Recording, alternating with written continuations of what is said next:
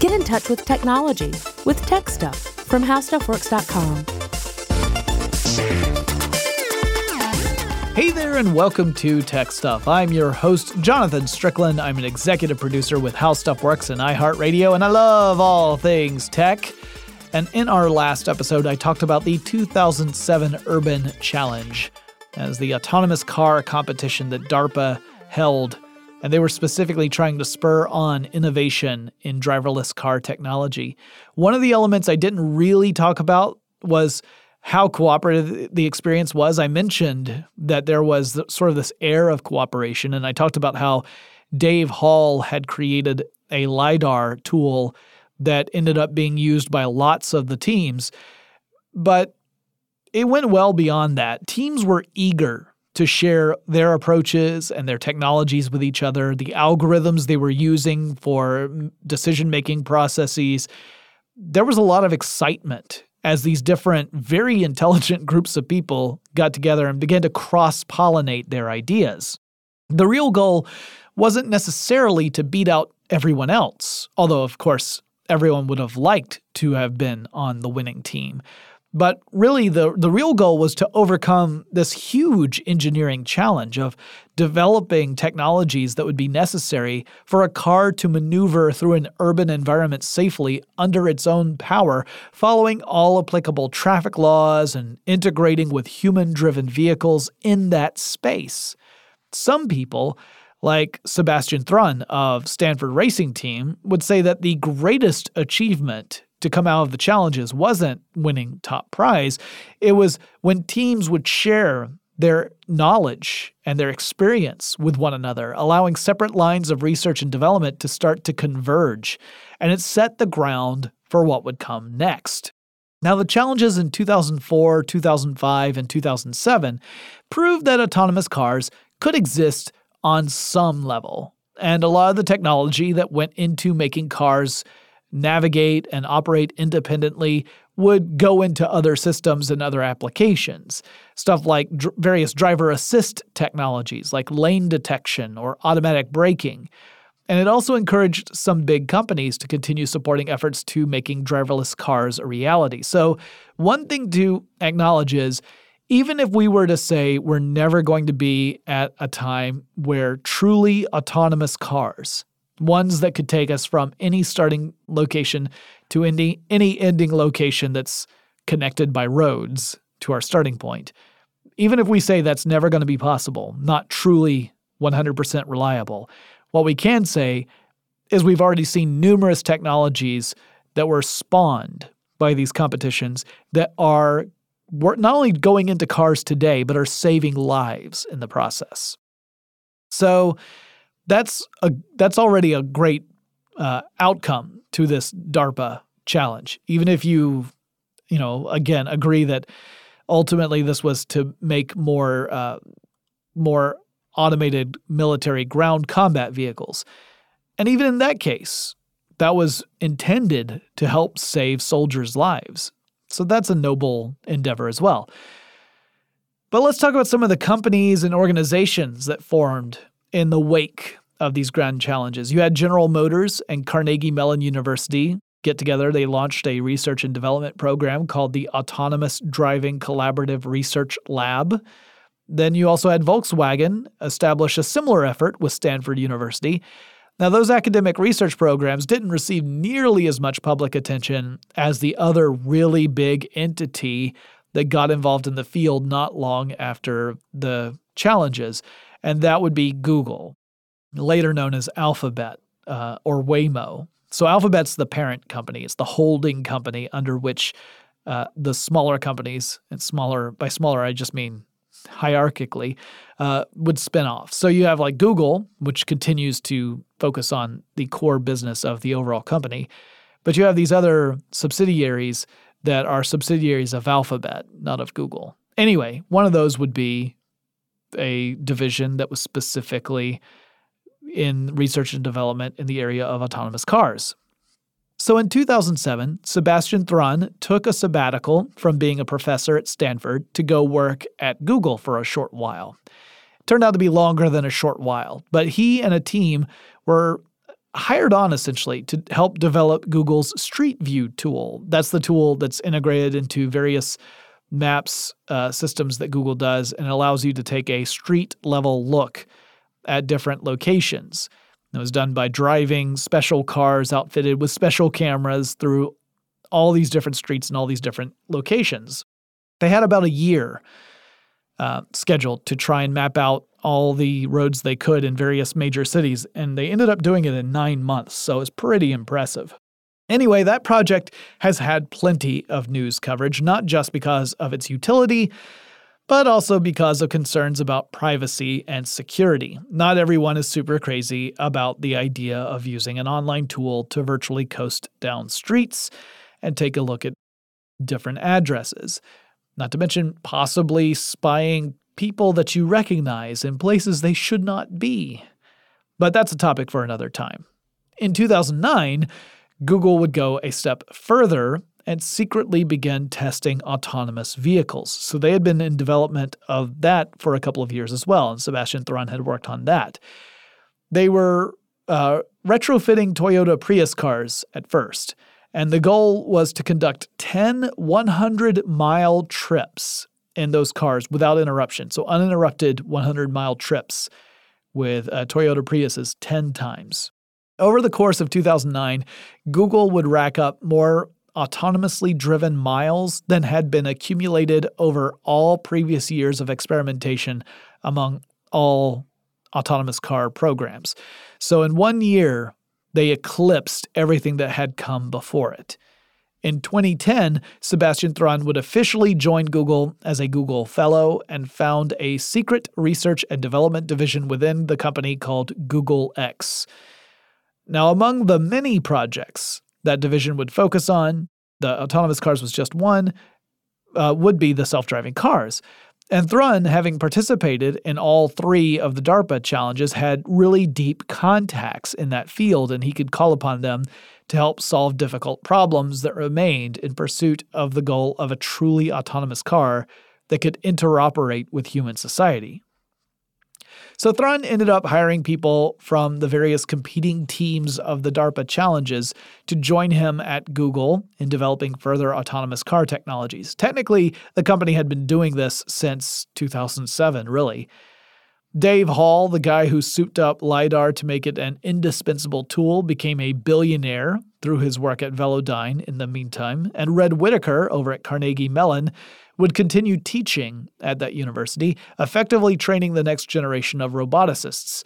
And computer scientists throughout the entire industry were continuing to develop machine learning strategies that would become useful in multiple applications, including teaching a car how to drive itself. Uh, there were numerous groups that thought this is the real secret to developing a truly autonomous car is through machine learning, not programming a car on what to do in any given situation, but teaching a car, sort of akin to how you would teach a young driver about how to conduct him or herself in a car. By this stage, Google's tests had drawn attention from the press. The New York Times published a piece in October 2010 titled, Google Cars Drive Themselves in Traffic. The article revealed that Google had been conducting tests in plain sight for several months, but at that point had not commented on what those tests were all about. And the company was pretty content with people just assuming that it was another Google Street View car.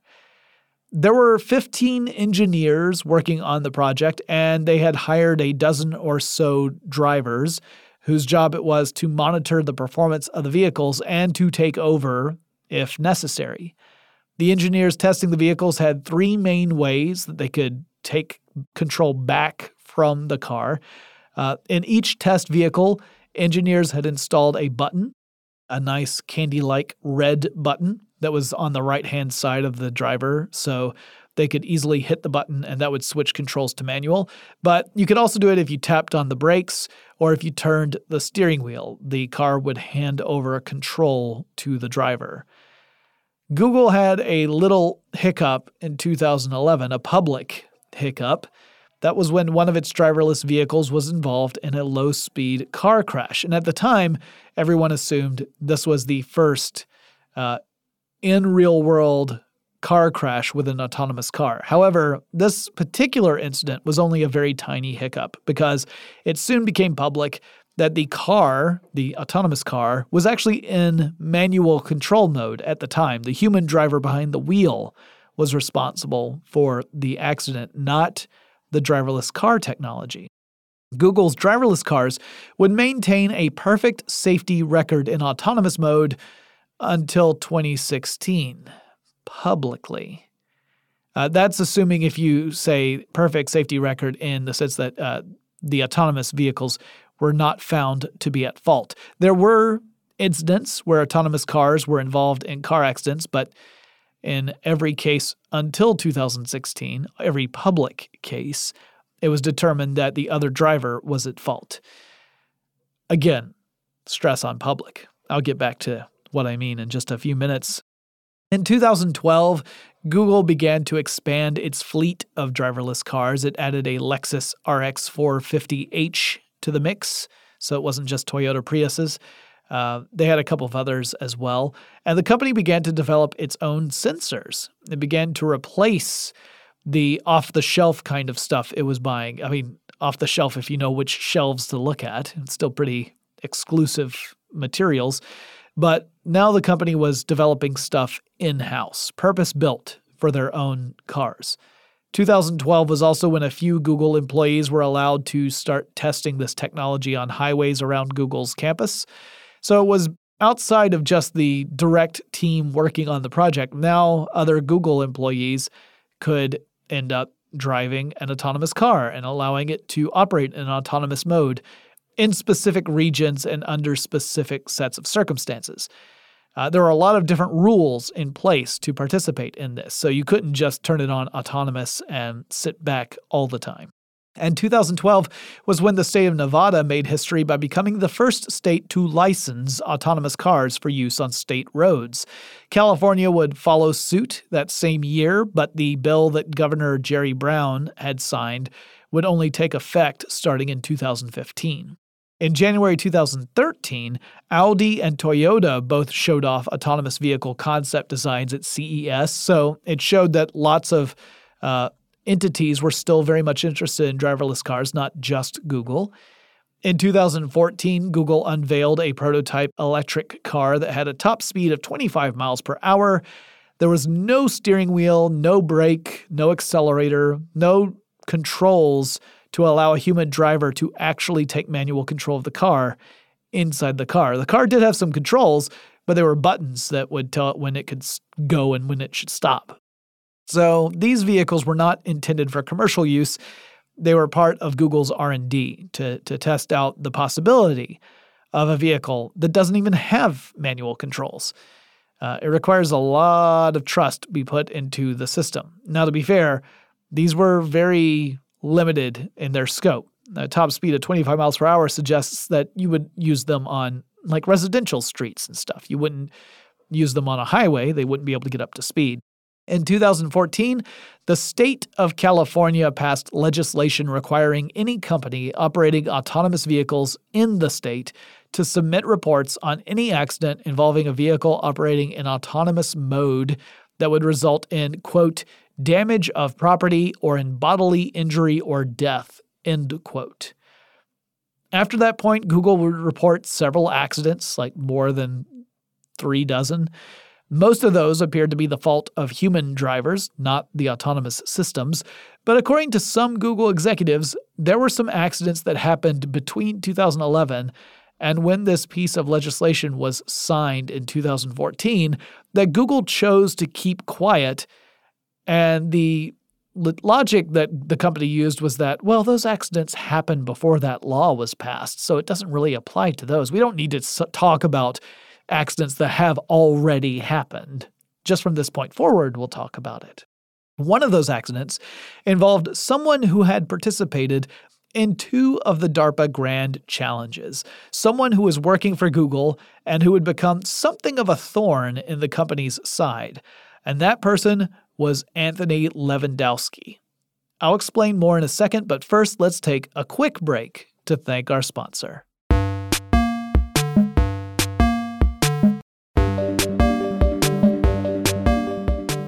Levandowski if you listen to the previous episodes, he was the guy who competed using a, a self balancing motorcycle in the 2004 and 2005 Grand Challenge competitions. The name of that motorcycle, by the way, no big surprise, was Ghost Rider. He had joined Google in 2007 to work with Sebastian Thrun on the Google Street View project, and Levandowski started a few companies related to autonomous cars. He had developed these technologies for Ghost Rider, and then he started some startups that were focused on specific elements that he had created for Ghost Rider, uh, including one that used spinning LiDAR as a sensing technology. He didn't invent that, but he did develop a or start up a, a company that uh, specialized in that. Then he pushed Google to buy the tech his other companies happened to be making, which you might think is a little questionable. Levandowski was in a position to market his own company's products for a project he was working on with Google. So he was in charge of hardware for autonomous cars over at Google and then said, "Well, for us to outfit these cars, let's buy this tech from this these two companies." Oh, I happen to own those two companies. So I'm using the money from the company I work for to funnel into companies I own. People begin to have questions about that. But it totally worked.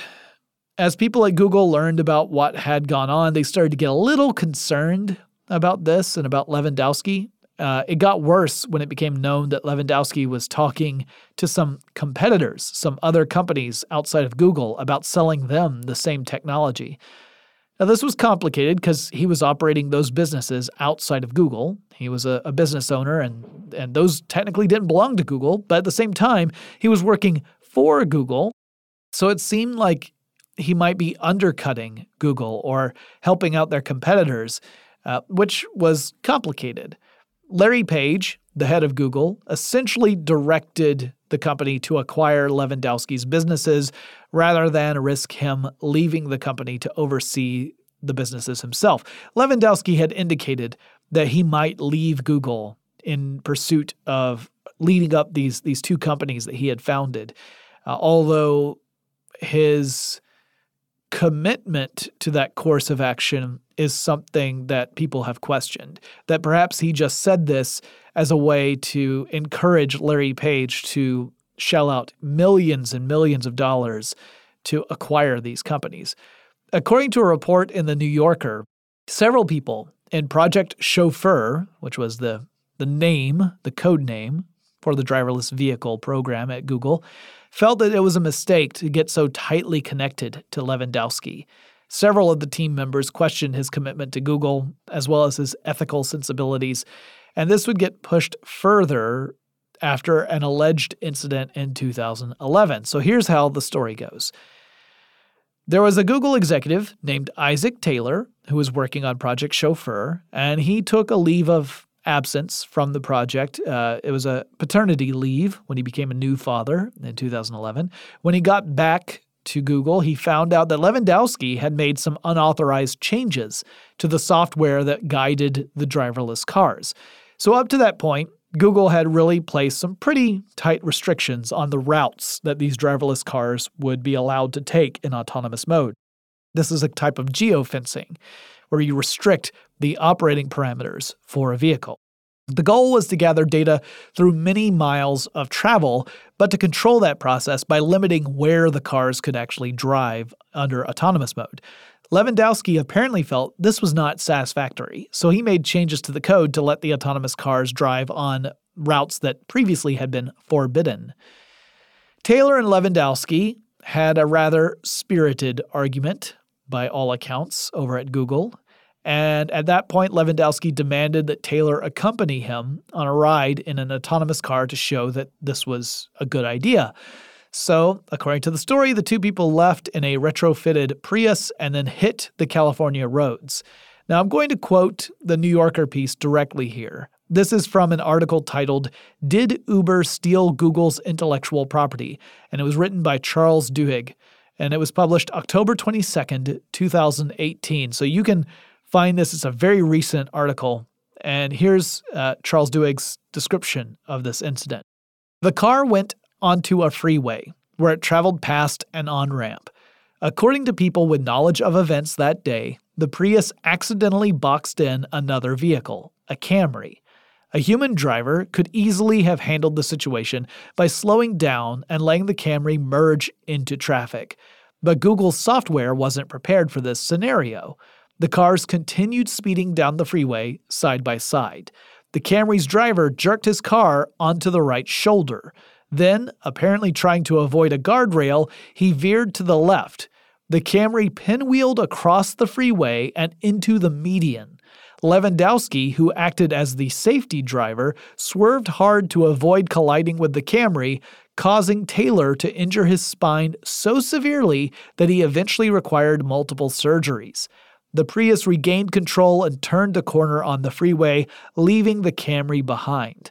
Levandowski and Taylor didn't know how badly damaged the Camry was. They didn't go back to check on the other driver or to see if anyone else had been hurt. Neither they nor other Google executives made inquiries with the authorities. The police were not informed that a self driving algorithm had contributed to the accident. That's not a great story. I mean, it's written very well. No offense to the New Yorker or anything like that. I mean, it's not a great thing to have in your historical record, no matter who you are. And it's particularly bad for a company that used to have the motto, don't be evil.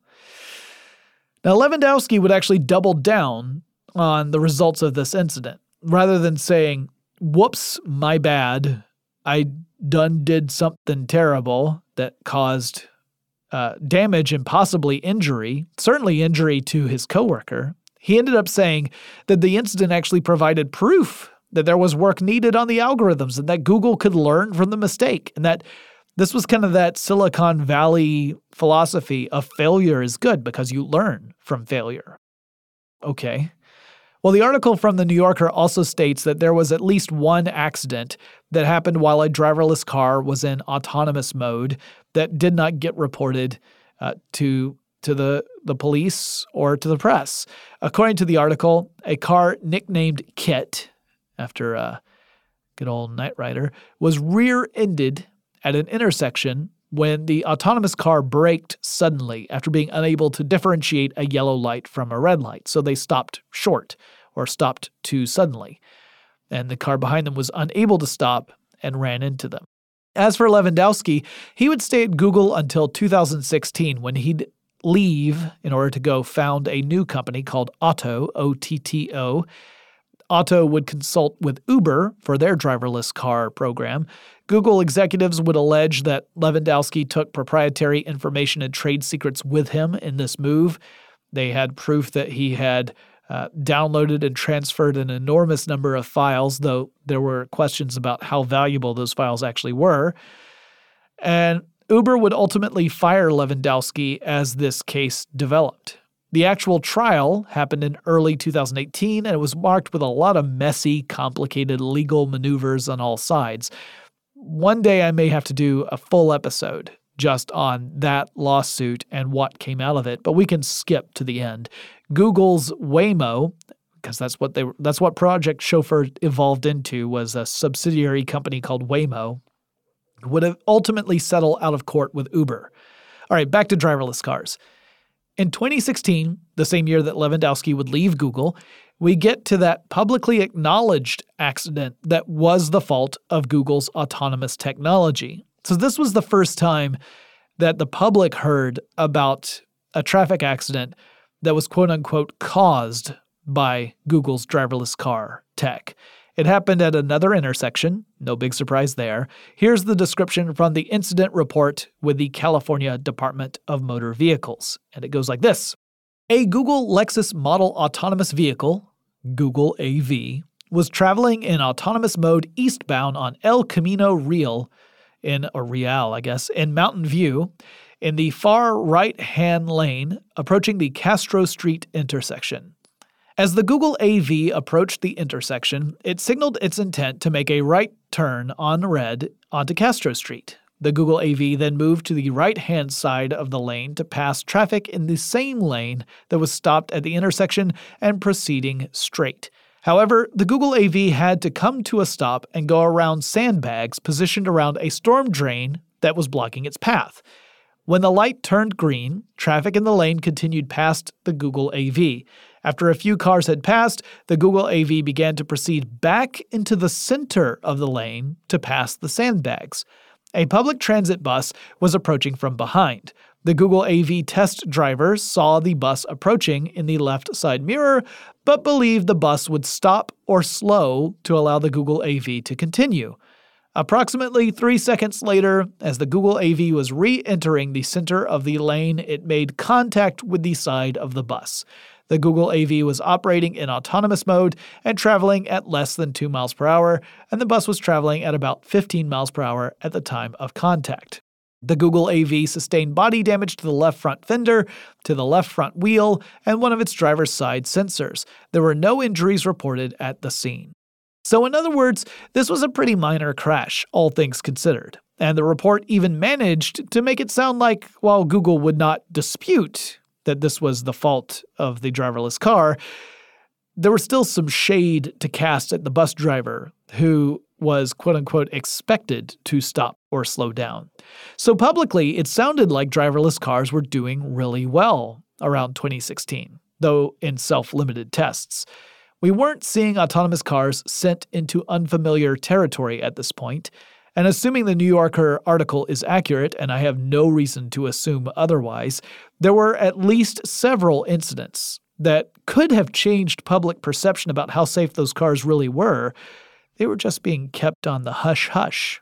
I've got more to say about Google and other companies and driverless cars in just a second, but first, let's take another quick break to thank our sponsor.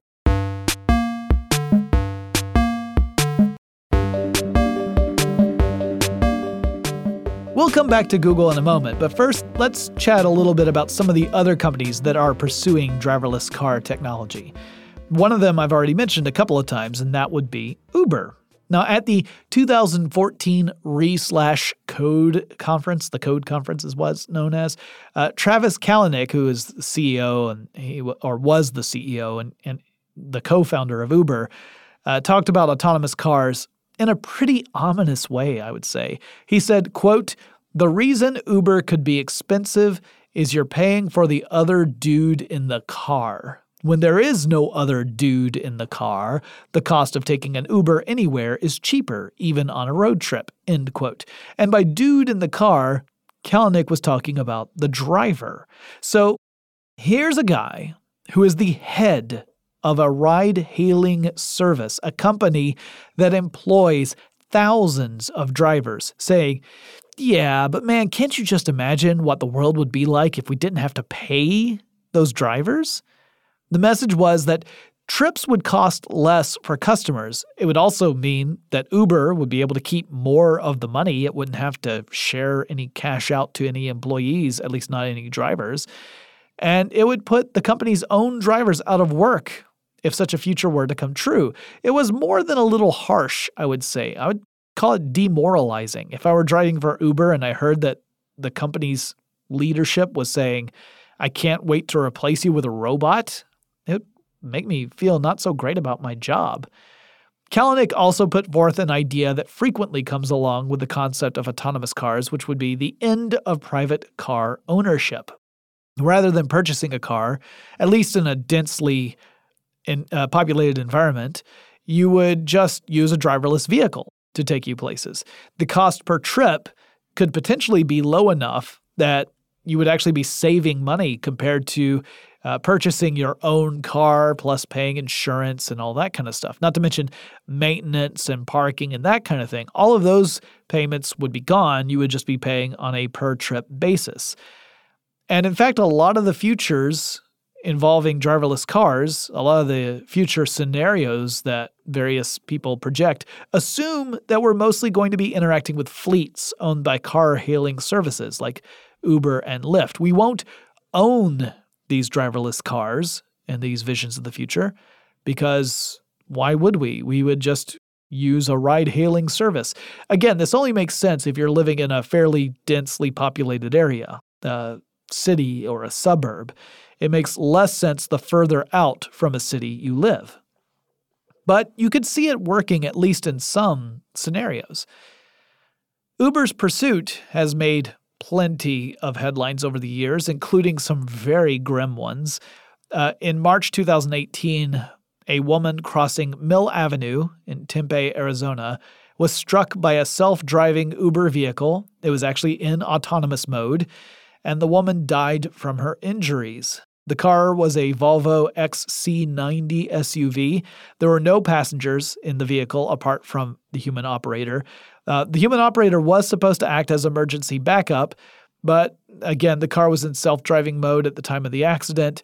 Uh, Google would go on to say that the driver was distracted and that uh, Google's system would have been able to respond appropriately in time, which may be true, but I'm not sure is the classiest thing to say in the wake of someone's death.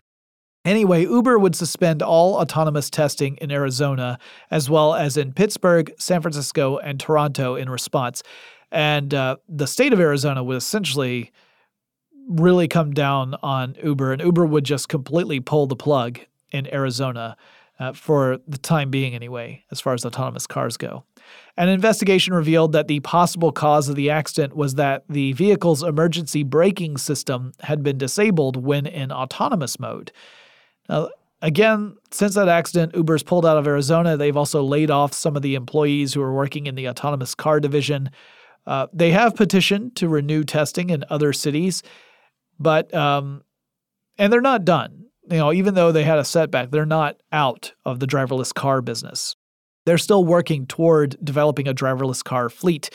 Uh, in fact, the company had ordered 24,000 self driving Volvo SUVs, which are scheduled to begin shipping in 2019. Toyota also announced it would invest a half a billion dollars in Uber. This was an addition to uh, a previously existing partnership between the two companies. And that Toyota was going to incorporate Uber self driving technology into its Sienna minivans for its own sort of a ride sharing fleet service. Meanwhile, Lyft is also chasing after a self driving autonomous fleet. Um, they made a partnership with General Motors, and GM has its own initiative for a self driving fleet. That one's called Cruise. That one's scheduled to launch also in 2019.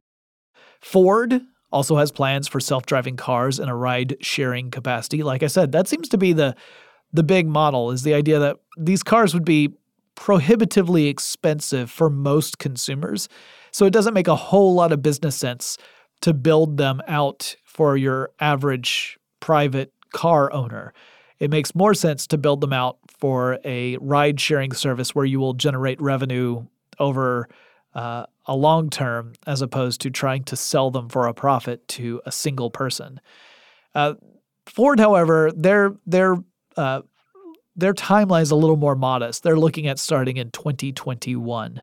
Then there's Tesla and its autopilot feature, which I should add has been marketed as a driver assist feature. It has not been marketed as a truly autonomous vehicle option, or at least that's not the official corporate messaging. Uh, Tesla can get a little cheeky with the way they message stuff out, but all the official use cases state that as a driver, you're supposed to keep your hands on the wheel at all times. You're not supposed to give up control.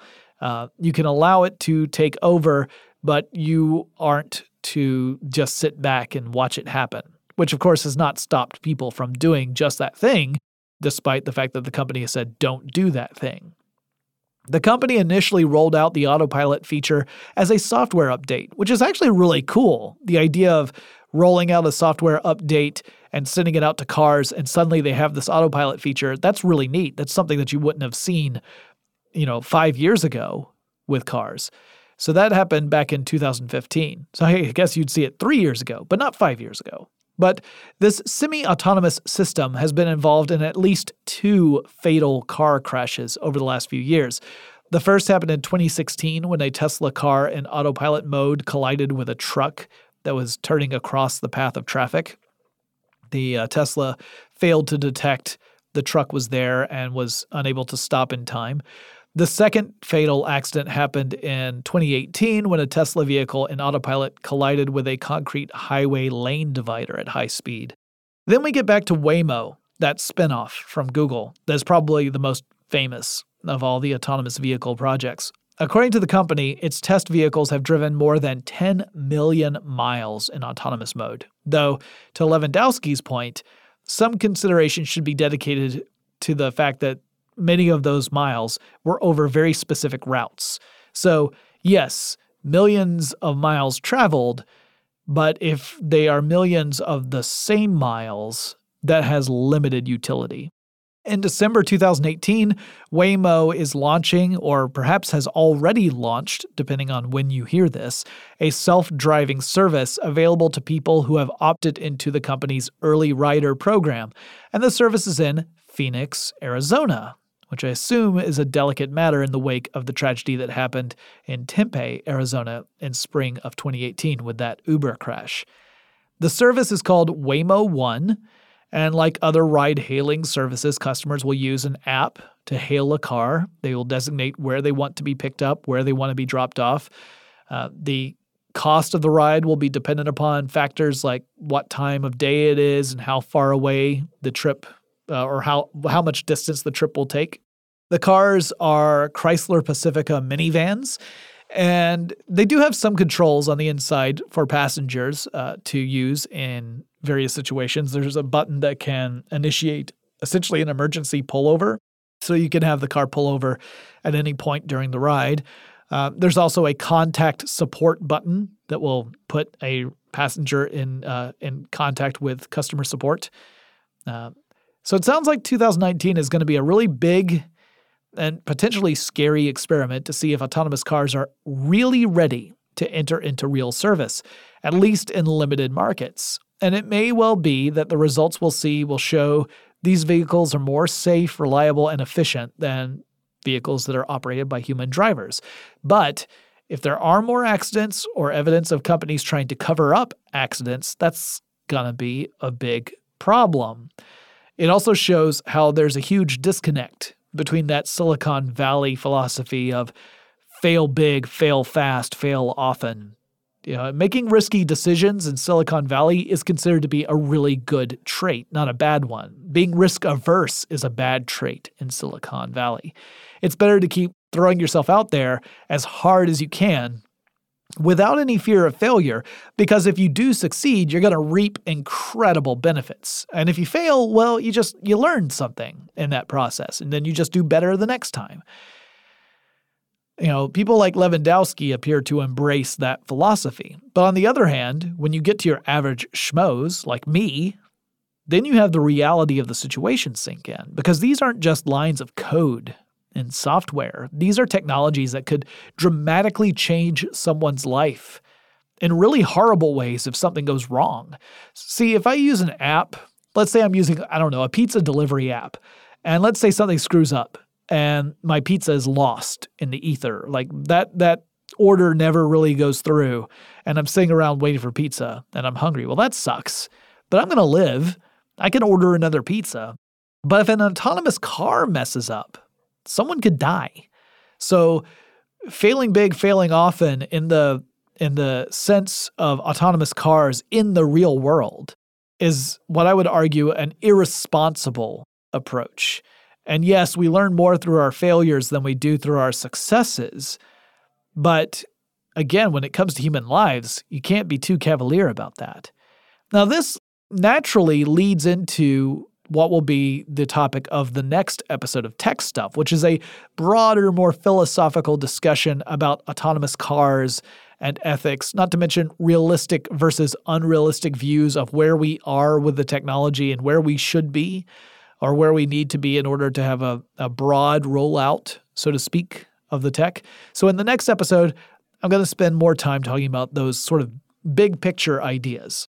Everything from the different levels of autonomy to where we are to various problems with some of these approaches. Even Waymo, which I would argue, despite the uh, the alleged incidents that went unreported between 2011 and 2014, it appears to be the most responsible of the the large projects I've read about. Again, big picture view. Even Waymo, their approach has certain drawbacks that we'll talk about in the next episode. Things that uh, mean that it may work in most situations, but when you get into unusual situations, which happen all the time, uh, it doesn't work nearly as well. But that's what we'll talk about in our next episode. If you have suggestions for future episodes of Tech Stuff, whether it's a huge topic like driverless cars that would require multiple episodes, or something where you want a really focused episode about a specific technology or a person in tech, maybe there's someone you would like me to interview, let me know. Send me an email. The address is techstuff at howstuffworks.com or go to our website. That's techstuffpodcast.com. There you can find the different ways to contact me on social. I look forward to hearing from you. Don't forget to head over to teepublic.com slash techstuff and check out our merchandise. Every purchase you make goes to help the show, and we greatly appreciate it. And I'll talk to you again really soon.